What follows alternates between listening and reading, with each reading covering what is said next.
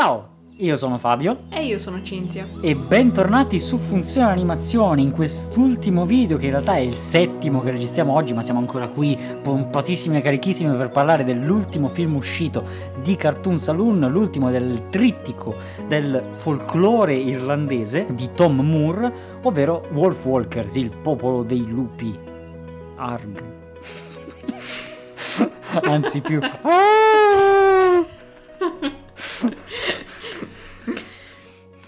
Più diventa tardi, più siamo simpatici. E sì, proprio l'ultimo film uscito l'anno scorso, a novembre, mi pare, su Apple TV Plus, praticamente l'unico film degno di nota di questo nuovo servizio di streaming. Yeah! Di cui sappiamo in realtà, non è che abbiamo esplorato più di tanto la, la piattaforma. sì, sì, è solo un altro brand che si aggiunge Alla lista di abbonamenti da fare. E dunque, parliamo di questo Wolf Walkers. Faremo ovviamente una prima parte senza spoiler e poi ci addentreremo un po' di più nella trama per eh, parlare approfonditamente dei temi e del finale, nella parte invece poi spoiler. Quindi pronti? Via. Via. Ah, La prima cosa bellissima di questo film è che è ambientato a Kilkenny, Sì, io l'ho trovato geniale. il luogo dove stanno normalmente loro, quindi si sono fregati la possibilità di fare il classico viaggio di istruzione dall'altra parte del mondo per studiare la cultura. fare- No, sono usciti dalla porta e hanno fatto le foto direttamente. Eh, ma si sa, l'animazione indipendente non è che paga È giusto, moltissimo. giusto, giusto. Anche se comunque il fatto che siano su Apple TV qualcosa vuol dire. Sì, comunque io l'ho trovato molto bello, cioè non solo ambientato in Irlanda, ma proprio nella cittadina da cui tutto è nato. Questa storia si ambienta nel 1650 in questa Irlanda occupata dal regno inglese e qui ovviamente si aprono un sacco di parentesi che, che onestamente io conosco pochissimo, Cinzia forse ancora di meno, eh, di quella che è... Sapevo- di quella che è tutta la diatriba politica, storica, socioculturale, religiosa tra Irlanda e Inghilterra, Regno Unito, Scozia e Galles e chi più ne ha più ne metta, tanto è sempre tutto un macello, non si è mai capito niente lì dentro, quindi eh, ecco, soprattutto non essendo del posto, la prendiamo per buona e andiamo avanti. Ma sì, io ho apprezzato anche poi nel film, l'ho visto in inglese, quindi ho apprezzato la differenza di accento anche solo tra gli irlandesi e gli inglesi. Ho trovato abbastanza interessante anche solo quell'aspetto lì. E comunque io lo sapevo, questo fatto storico è che, che- che non si dica che qui c'è dell'ignoranza. Beh, tu hai fatto la scuola quella vera, io ho fatto la scuola un po' più falsa. Ecco, ecco, diciamolo, diciamolo. E sono fatti realmente accaduti, quindi proprio anche la caccia ai lupi da parte degli inglesi, questo Lord Protector che sarebbe poi Cromwell e il dominio che voleva imporre all'Irlanda sono appunto fatti storici. Però non sarebbe un film di mitologia irlandese se non ci fosse anche un elemento un po' magico e questa volta è nella forma di lupi mannari o come vengono chiamati wolf walkers e anche qui hanno preso ispirazione dalla leggenda appunto dei lupi mannari di Ossori. Adesso io andrò a leggere, qui ammetto l'ignoranza. che hanno questa particolarità di essere in forma umana quando sono svegli e di invece prendere la forma di lupo quando dormono. Esatto, tornano per la terza volta in realtà in mutaforma queste persone che possono diventare animali e, e viceversa, si riconferma anche questo tema per Wolf Walkers, insieme all'altro aspetto caratteristico che normalmente contraddistingue i film di eh, Tom Moore, ovvero ovviamente l'aspetto visivo, questo tratto celtico, questa mitologia, questa cultura irlandese in ogni tratto, in ogni segno, in ogni pattern che, che viene disegnato, questa prospettiva incredibile che Mamma mia, dà luogo a degli sfondi. La città. La città che cosa non è?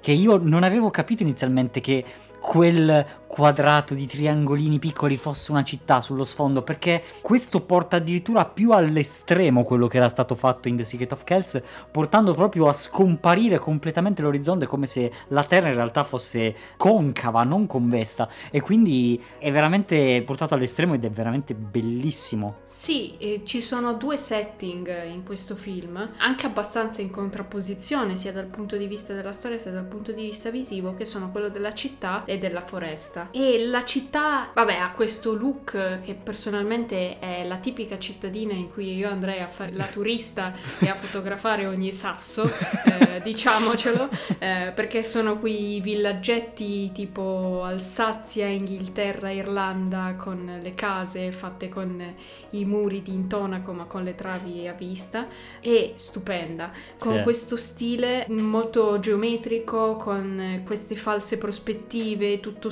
spigoloso, anche molto verticale, molto deciso, contorni molto netti a ingabbiare il colore che riempie le forme, molto marcato e con questo stile che a me è piaciuto tantissimo, un po' a woodblock, eh, lino cut. Qui magari poi tu riesci a spiegarlo meglio. Sì, nonostante nel film sia decisamente visivamente entrato molto più digitale, allo stesso tempo molta più qualità, le animazioni hanno molto più movimento, sono molto più complesse le animazioni davvero, mentre prima si limitavano alla camminata o a cose molto semplici, in questo caso fanno veramente il salto quantico, le animazioni sono stracomplesse in alcuni casi, tuttavia il film risulta molto molto più sporco. Ma veramente tanto. Perché effettivamente c'è questo effetto di colore che è sfasato, come dicevi tu. Quindi c'è questa mancanza di registro tra quello che è il tratto e quello che è il colore di riempimento. E quindi che può effettivamente ricordare una stampa a linoleum che quindi non può essere perfetta tra i vari colori che quindi creano uno sfasamento, ma è proprio accentuato tantissimo, è proprio portato non all'estremo chiaramente di quello che può essere fatto, però è veramente un tratto che ha voluto essere distintivo. E si vedono anche proprio gli intagli, ad esempio, nel background. Sì, sì, perché quello che è incredibile è che grazie a ciò l'atmosfera che ne deriva è di un qualcosa di molto handmade, di molto fatto a mano, ma proprio Artigianale. artigianale, esatto. Con anche addirittura una scelta che in realtà stilisticamente non, non mi è piaciuta molto, soprattutto con i pregressi che ha Cartoon Saloon di avere questa animazione che in realtà internamente è pulitissima e non vedo onestamente perché abbiano fatto questa scelta, non me la spiego tanto, però di avere nelle animazioni questa sporcatura molto alla carica dei 101, dove c'è il bozzetto del key animator all'interno del fotogramma finale e che quindi si vedono le linee di costruzione dei volti, dei corpi e soprattutto quando si tratta dei lupi, questa cosa appare moltissimo e onestamente non me la spiego perché questo in realtà secondo me è un po' un difetto, nel senso che avendo degli sfondi così rumorosi, perché alla fin fine questo effetto di fondamentalmente stampa linoleum a legno crea una complessità che in realtà avrebbe dovuto essere un po' bilanciata dalle animazioni che forse essendo un po' più pulite avrebbero aiutato a bilanciare l'inquadratura. Invece il tutto è veramente veramente stra strapieno. Non è che sia proprio un errore, diciamo, è, è una cosa personale. L'ho trovato estremamente estremamente rumoroso come film da vedere, non in senso negativo. Il risultato finale è un'atmosfera veramente incredibile, ma che risulta sporca. Sì, e c'è anche un'evoluzione comunque del tratto che non è sempre uguale. E poi quando andremo comunque più avanti anche nella storia faremo notare, metteremo in evidenza alcuni dettagli. E l'altro setting, appunto, oltre alla- a quello della città, è quello della foresta. E qui invece è tutto molto più organico, dinamico, colorato, mentre la città è molto grigia, la foresta è molto calda, fatta di verdi ma anche arancioni, rossi, gialli. E questo luogo molto idilliaco, nascosto tra i cespugli, ma che serve la magia per poterci entrare. È un ambiente anche quello meraviglioso, fatto comunque anche di forme molto più morbide, più tonde e tutto curvo.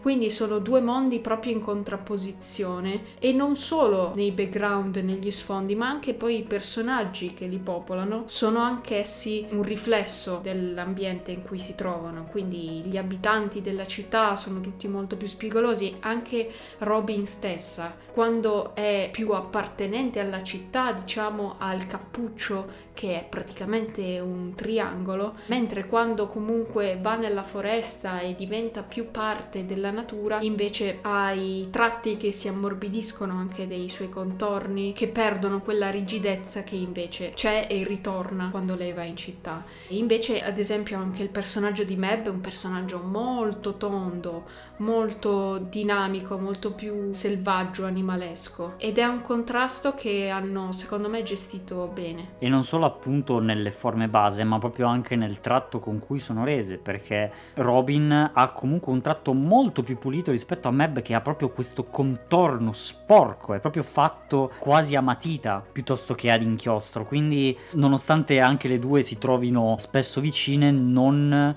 in realtà è incredibile come creino contrasto ma non non disarmonia fra, fra i due stili, fra i due tratti. Tra l'altro, piccola postilla riguardante l'animazione, è diventata anche molto più cartunesca, è diventata più divertente, ci sono un po' delle cose alla... Um, vabbè, dire alla Looney Tunes è proprio fare un'esagerazione, però c'è un po' questa comicità attraverso il movimento dell'animazione che viene un po' introdotta. Tutti questi elementi, l'animazione, il tratto un po' più sporco, non so, ma rendono il film in realtà quello forse più dal punto di vista visivo un po' più mainstream, un po' più classico, lasciando un po' quella composizione e quella precisione che c'era nei primi film. Comunque mantiene chiaramente il suo stile originale derivante dalla mitologia irlandese. Sì, anche perché comunque durante la lavorazione del film hanno anche chiesto ad ex animatori Disney di fare dei workshop o comunque delle consulenze, soprattutto sull'animazione degli animali, perché non avevano mai fatto così così tanta animazione su animali a quattro zampe o anche un personaggio è Merlin, quindi il falco di Robin. Quindi hanno lavorato anche con Aaron Blaze e James Baxter appunto Madò. per farsi aiutare in queste animazioni e infatti io ci ho visto moltissimo, moltissimo l'influenza cioè, una scena in particolare è proprio il Re Leone. Sì, decisamente. È forse il film che richiama più la Disney tra quelli di Cartoon Saloon e quindi sì, appunto, ha questo sentore di mainstream e anche comunque la carica dei 101, sempre appunto per le animazioni dei lupi che poi tornando alla sporcatura del tratto, sì, anch'io non ho trovato una vera ragione per farlo, per portarlo fino a quell'estremo lì, perché ad esempio nella carica dei 101 era puramente tecnologico. Hanno utilizzato una certa tecnica per potergli permettere di fare il film, che se no sarebbe stato letteralmente impossibile. L'utilizzo di quella tecnica comportava il fatto che il tratto si sporcasse di più. Poi, vabbè, visivamente è uno dei più belli della Disney, però quella sporcatura è giustificata. Invece qui sembra solo che siano voluti tornare un po' alle basi, però poi senza fare un processo di ripulitura successivo. Chiudo questa parentesi, non la riapro più. esatto, perché magari è il momento che cominciamo a parlare un po' della storia e di questi personaggi, ovvero di Robin che è un personaggio meraviglioso come lo è Meb. Sono queste due co-protagoniste, questa coppia di protagoniste che secondo me sono veramente eccezionali. Io le ho amate, sono fantastiche ed è interessantissimo soprattutto il personaggio di Robin. Lei è la figlia del diciamo capo caccia della città, possiamo chiamarlo così, dell'esperto della foresta eh, della città che è incaricato di dare la caccia ai lupi e lei ne segue le orme, quindi è un entusiasta di voler andare a caccia, di seguire le orme, posizionare le trappole trappole e lei è molto in gamba perché probabilmente è da una vita che vuole farlo e quindi si è allenata per quello tralasciando tutti quelli che anche in questo caso dovrebbero essere i classici compiti di una giovane donna e invece lei vorrebbe andare all'avventura con il padre e questo la porta ad essere estremamente arguta ed estremamente coraggiosa anche in quello che fa. Lei non ha paura di affrontare eh, le stesse cose che affronta il padre, un po' forse per ignoranza, nel senso che lei non ha mai visto comunque un lupo, ne ha sempre sentito raccontare e quindi lo vede come un gioco quasi. E dall'altra parte è realmente coraggiosa da un altro punto di vista perché non si ferma davanti alle difficoltà. Quindi è un personaggio che, seppur in determinate occasioni ho trovato un po' scontato, devo dire che è veramente bello. Sì, e anche in questo caso torna il tema del padre iperprotettivo. Veramente troppo iperprotettivo, mamma mia, in questo caso altro che... Sì, forse, forse un po' troppo. Forse gli anni che avanzano a Tom Moore stanno dando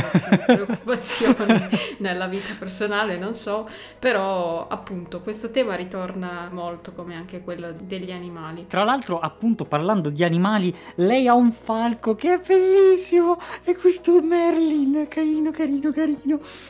Scusate. Sì, è davvero bellissimo. Vabbè, ma gli uccelli in generale fatti dal Cartoon Saloon sono sempre bellissimi. Ma anche Meb trasformata in lupo, il design è bellissimo. Gli animali, essendoci Aaron Blaze, che se non lo conoscete conoscevatelo, è il dio, viene definito il dio degli animali della Disney. Lui è veramente un maestro nel disegnare animali. Il design che è stato dato è veramente qualcosa di incredibile. I lupi sono fenomenali perché non solo singolarmente sono ben disegnati e ben animati, ma creano un conglomerato che è fantastico perché praticamente sì, è una delle cose che mi è piaciuta di più anche. Concettualmente viene animato il lupo ma quando si trovano insieme viene animato il branco e creano un'entità unica con i corpi che si vanno a mischiare in questo moto sinuoso bellissimo. Cioè un'idea che non avevo mai visto fare una roba del genere. Cioè di legare così tanto un pack un branco di lupi per fare in modo che diventassero una cosa sola. E questo, tra l'altro, è anche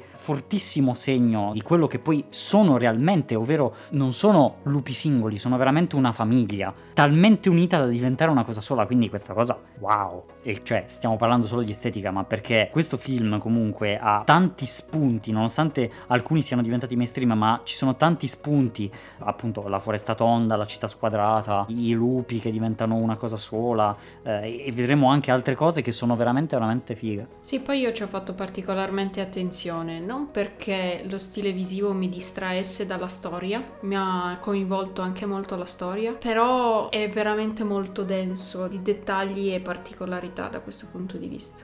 Quindi tornando alla storia, Robin, eh, essendo così entusiasta nel, nel, voler seguire le orme del padre, scappa dalla città da cui in, in teoria non potrebbe nemmeno farlo, è proibito avere bambini fuori dal, dalla città, e segue le orme del padre e nel farlo incontra Meb sotto forma di lupo. E qui passiamo alla parte con gli spoiler. Ovviamente vi invitiamo caldamente a, ad andare a recuperare il film e poi tornare con le vostre considerazioni, quindi partiamo.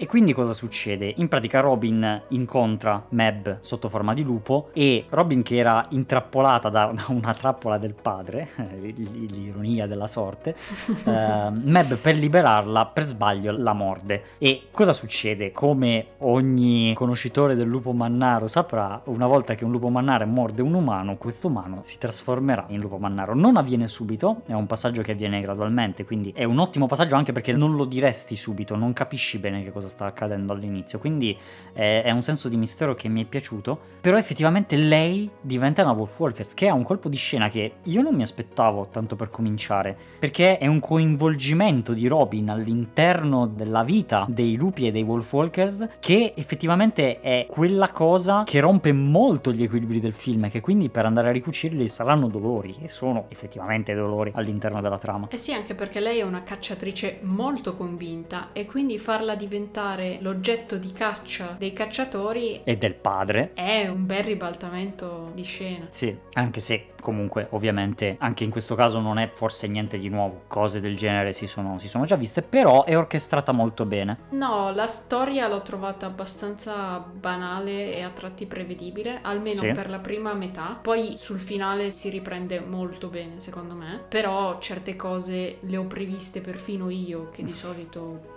vado nella totale ingenuità. In questo caso invece certe cose me le aspettavo pure io, quindi direi che la prima parte è abbastanza prevedibile. Sì, quindi non è una scrittura particolarmente innovativa, ma è una bella scrittura non di meno. Fatta bene. Esatto, esatto. Quindi lei diventa Wolf Walkers e mentre che dorme, a differenza della leggenda classica del lupo mannaro che solo quando c'è la luna piena fa uh, e diventa lupo mannaro, in questo caso avviene quando la persona va a dormire e il lupo si risveglia, uscendo con questo effetto fighissimo che solo solo Cartoon Saloon questa è proprio la loro firma è qui che veramente viene fuori il loro tocco in questi effetti di luce bellissimi che vanno a disegnarsi non solo sull'anima diciamo del lupo ma anche attorno ai corpi, attorno alle ferite che vengono fatte, eh, insomma è, è tanta tanta roba. Il tutto assieme a quella che è la visione olfattiva di lupo, però è un effetto che effettivamente rende bene Qui invece a me è saputo tantissimo di Glen Keane, cioè questa roba è proprio Glen Keane eh, totale, con questo tratto che è sporchissimo, è praticamente matita e carboncino grezzo su, su carta, con la differenziazione tra i colori per far capire questa visione olfattiva che gli animali hanno. E però io qui l'ho trovata adeguata, nel sì, senso sì, sì, sì, ha assolutamente. senso certo, questo stile certo. visivo, perché comunque entra in questa modalità di visione per il solo senso dell'olfatto e quindi diventa molto più primitiva, più, più animalesca la, la situazione e poi sono scene comunque molto molto dinamiche. E in soggettiva. Sì, e anche il modo con cui sono state realizzate è parecchio interessante perché in realtà hanno fatto prima una previsualizzazione in 3D, quindi per capire tutti i movimenti giusti, e poi però hanno disegnato a mano sia l'animale sia il background per ogni singolo frame. Quindi comunque ricordiamolo che in animazione tradizionale se ci sono queste scene molto dinamiche in cui ci si muove all'interno dello sfondo, va disegnato lo sfondo per ogni singolo frame. Quindi qua non siamo nell'animazione 3D che basta muovere la telecamera all'interno di un ambiente ricostruito in tre dimensioni. Qui ti ridisegni l'intero fotogramma e quindi anche tecnicamente acquista molto molto valore queste scene. Sì, appunto, poi non è sbagliata anche perché è una visione soggettiva, però non viene definita proprio come quello che vede, è più un modo per rappresentare quello che il naso del Robin lupo sente, è più come far percepire la stessa cosa che il lupo prova, però non è che i lupi vedono realmente così, è più per dare la sensazione di quello che prova Robin. E poi è bello perché è molto più dinamico, quindi si vede subito quanto l'essere a quattro zampe ed essere molto più in sintonia con il mondo circostante, con la natura, con la foresta, porti Robin ad essere praticamente velocissima. Sì, sì, sì. E questa velocità, questo movimento diventa bellissimo, ma al pari della più bella canzone Disney che ci sia, nel momento in cui Robin e Meb passano questa notte assieme, girando per i boschi con tutto il branco, raccontando di cosa vuol dire essere lupo, di come vivono i lupi, di come si vive la natura, di che cosa vuol dire natura, del vero significato, del vero luogo che è il bosco, eh, che non è solo un ostacolo per delle piantagioni. E in questo momento, tra l'altro, nel giro di 3-4 minuti, il rapporto tra Robin e Meb diventa di cemento, diventa una roba fortissima in pochissimo tempo. E a me è piaciuta tantissimo la canzone. L'unica canzone del film che ci sta, secondo me, da Dio, è veramente, veramente bella. Il momento più alto del film, secondo me. Sì, e a me è, è appunto, come dicevo prima, è la scena che ha ricordato di più il Re Leone. Sì, decisamente. Nella scena quella di Simba e di Nala, quando praticamente si innamorano. Qui il setting e gli animali sono completamente diversi, però l'animazione me l'ha ricordato davvero tanto. L'animazione sì, però secondo me non ha, non, non me ne voglia il Re Leone, però non ha lo stesso peso secondo me, qui è molto più forte. Cioè, è veramente una canzone di coppia, che tra l'altro non è cantata dalle due, però il significato e le parole della canzone mi hanno particolarmente colpito, quindi tanta roba. E da qui, ovviamente, comincia il grande patatrack, per cui ovviamente Robin adesso si trova a metà perché sa che il padre cerca di uccidere questi lupi che adesso sono non proprio la sua famiglia, però diciamo che ci si trova molto, molto più vicino, soprattutto con Meb, e Meb fondamentalmente è un lupo. E poi è bellissimo come si risveglia per la prima volta in forma di lupo e quindi non capisce quello che sta succedendo e fa rumore e sveglia il padre, il padre si rende conto di avere un lupo nella sua stessa casa, cioè è una scena molto... Molto tesa. Sì. E viene anche introdotto questo personaggio della madre di Meb che anche in questo caso è bello, mi è piaciuto come concept, questo personaggio così importante ma addormentato perché il lupo non è riuscito a tornare al corpo originale, ovviamente perché è stato intrappolato in città, questo è chiaro e lampante, non dico da- da- dal primo quindi. momento eh, che si vede, però era abbastanza chiaro. Però comunque è interessante poi tutto lo sviluppo che, che si crea nel doverla liberare, al di là del piccolo buchino di, di Meb che quando entra nel castello non sente l'odore della madre, quindi poi si meraviglia che la madre è nel castello, mentre Robin, che è appena diventato un lupo, lo sente da, da casa sua. Quindi mm, vabbè, questa svista, eh, ok. E però c'è questa dinamica comunque interessante in cui Robin si risveglia come lupo in città e non è il suo posto e deve quindi scappare. Però al contempo Meb, in forma umana, può effettivamente entrare in città. Però lei continua a comportarsi comunque da lupo, quindi è fuori posto. Quindi eh, mi è piaciuto molto questo alternarsi tra forma umana e di lupo e i vari problemi che nascono dal semplicemente se si trovano nella foresta o se si trovano nella città in quel momento. Sì, E tra l'altro, piccolo easter egg che ho notato nel film, ad un certo punto Meb tira fuori così forse dalla borsa di, dalla borsa di Robin, sì. l'occhio di Chrome di Secret of Kells e Sì. se volete ho il secondo preciso perché me lo sono segnato 29,49 eh, c'è l'easter egg dell'occhio di Chrome questo oggetto leggendario così buttato nello zaino di una ragazzina. Però questi sono i collegamenti belli che in realtà non ho notato niente di Song of the Sea, potrebbe esserci ma non l'abbiamo notato, quindi peccato perché poi questi tipi di collegamenti no, sono poi quelli che rendono la Pixar la Pixar, no? Perché lei connette tutti i film, c'è sempre la stessa cosa che si ripete, il camioncino del Pizza Planet che c'è in tutti i film. Però c'è da dire che lì in 3D riutilizzare gli asset è molto più facile. molto più facile vabbè disegnare una conchiglia in un angolo non è che ci costava Chiaro, tanto chiaro, però. chiaro. Va bene. E dunque siamo arrivati al finale. Perché ci sono varie collutazioni, il padre no, Robin no, varie scene in cui si lotta un po' per liberare la madre di Meb e si arriva a questo momento finale in cui gli uomini del comandante vanno verso la foresta per bruciarla e stanare i lupi dalla loro tana. Ora, io ho trovato questa scena finale tirata veramente per le lunghissime e arriva il lupo e combatte, poi cade la spada, poi eh, il lupo morde e allora prende la pistola, mira, pe- piano piano mira, poi eh, schiva e cade la pistola, si gira, corre, lo insegue, cade, la riprende, eh, si gira, spara, lo manca, insomma... eh, cioè, è un finale veramente lungo dove sai tutto quello che avverrà.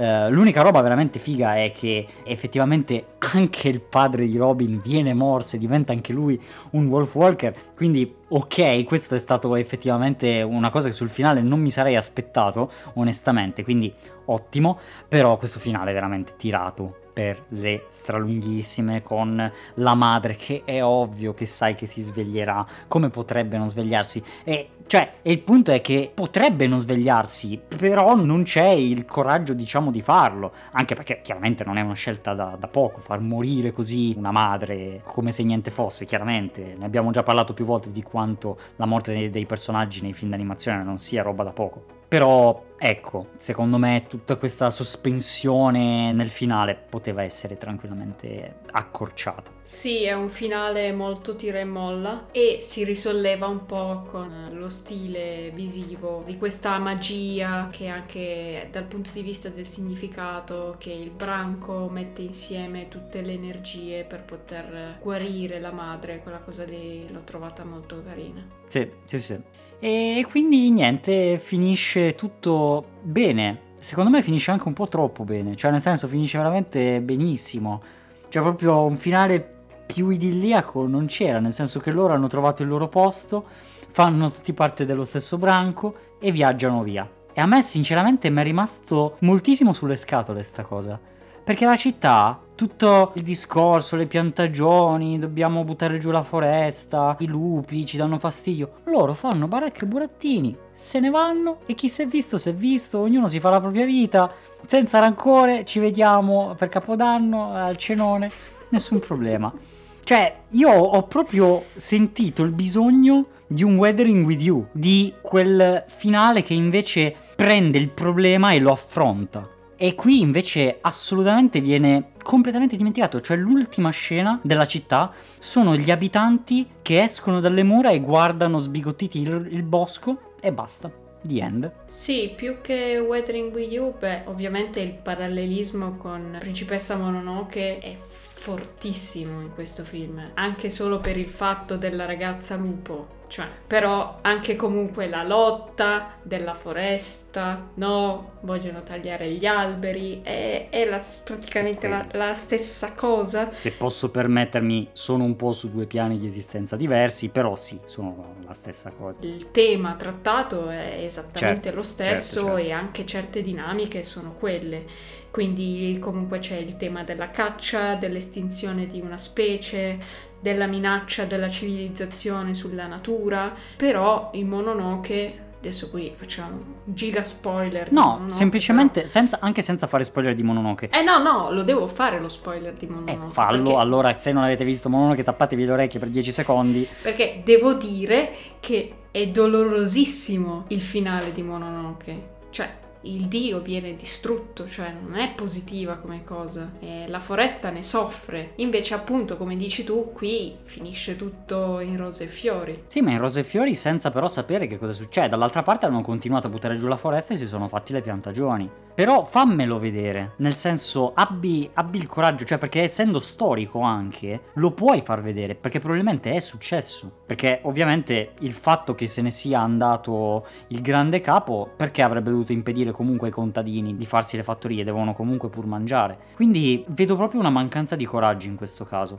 perché sembra proprio che manchi una scena risolutiva della situazione della città. Peccato. Sì, appunto, un tema così forte come quello della natura che viene distrutta dalla civilizzazione e se non fai vedere un albero che viene buttato giù e che ne soffre, cioè... Soprattutto trattandosi di Cartoon Saloon, cioè qui non stiamo parlando di Disney che deve fare la buona tutto il tempo. Eh, per questo è molto più mainstream rispetto ai capitoli precedenti, questo qua. Io vi ricordo che Cartoon Saloon è lo studio che ha realizzato per Greenpeace il corto There is a Monster in My Kitchen, che è un corto di una violenza visiva spaventosa che non, non, guarda in faccia a nessuno, dice le cose chiare e tonde come stanno su quello che succede sulla eh, deforestazione, il riscaldamento globale, eccetera, eccetera. Quindi, cioè, io qui con un po' di malizia forse, ma ci vedo lo zampino di Apple, che secondo me non ha approvato, però forse sì, forse no chi lo sa. Sì, in ogni caso comunque devi avere un prodotto che effettivamente i distributori poi vogliono mandare in streaming o mettere eh certo. al cinema, eccetera. Comunque, in ogni caso il film eh, è godibilissimo, nonostante questo finale un po' traballante, è un film a tratti meraviglioso, appunto la scena della canzone tra Robin e Meb è il punto più alto ed è veramente veramente bellissima. E anche visivamente ci sono delle cose molto belle. Quindi non stiamo a dire che per qualche errore nella fase finale eh, il film sia da buttare assolutamente. Non rimane come il migliore di Tom Moore che secondo noi rimane Song of the Sea che si vede che ha un amore narrativo dietro che è molto alto sì, secondo me questo film è molto bello, ha una scenografia spettacolare, proprio, cioè tipo i luoghi in cui tu vorresti essere proprio nella vita vera. Uh, e però appunto per quanto visivamente la storia eccetera sia tutto bellissimo, è molto più autentico Song of the Sea, mm. è molto più dolce, pacato, racconta i temi in una maniera anche più originale per certi versi. L'ho trovato appunto più autentico e più bello. Sì, concordo appieno. Benissimo, quindi anche quest'ultimo film di Cartoon Saloon, che bello, il nostro primo studio analizzato completamente, cioè analizzato, eh, queste più che analisi sono chiacchierate però dove comunque ci piace portarvi le nostre opinioni e i nostri pensieri su questi film. Che bello. Sì, c'è da dire che siamo stati facilitati dal fatto che questo studio Sono esista solo da vent'anni, ma eh beh, via. Eh sì, se Intanto. ci mettessimo a fare Disney, diciamo che su 80 lungometraggi qualcosa, qualcosa di un po' più lungo potrebbe essere necessario, quindi diciamo che eh, siamo partiti con una roba semplice anche per vedere come funziona.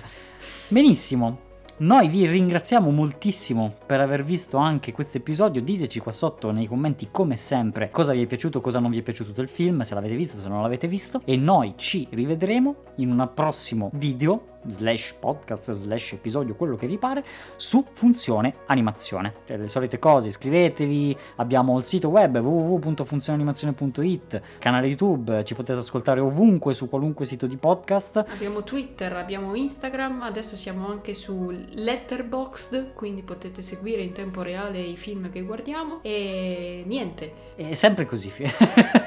sempre niente. con niente. E niente. Eh, ciao. Ciao a tutti! Ciao, ciao, ciao. Che poi la chicca più grande è che quando il, il re, il, il generale, chiama il padre di Robin e lo chiama Goodfella, io pensavo fosse un modo di dire per dire eh, tipo amico mio, no? Perché tipo Goodfella, cioè, no, nel senso eh, mi- mio compare. E invece no, si chiama Goodfellow proprio. Ah sì? di cognome, sì. Ti giuro che ho pensato la stessa cosa, A mi posto? Cioè, perché se guardi nella lista dei, dei doppiatori su, su Wikipedia c'è proprio scritto Robin Goodfellow. È il cognome. Ma mannaggina. Vabbè, almeno è pronunciabile. Sì, più di Shorsha, però tonta male per lei. Eh sì, eh sì.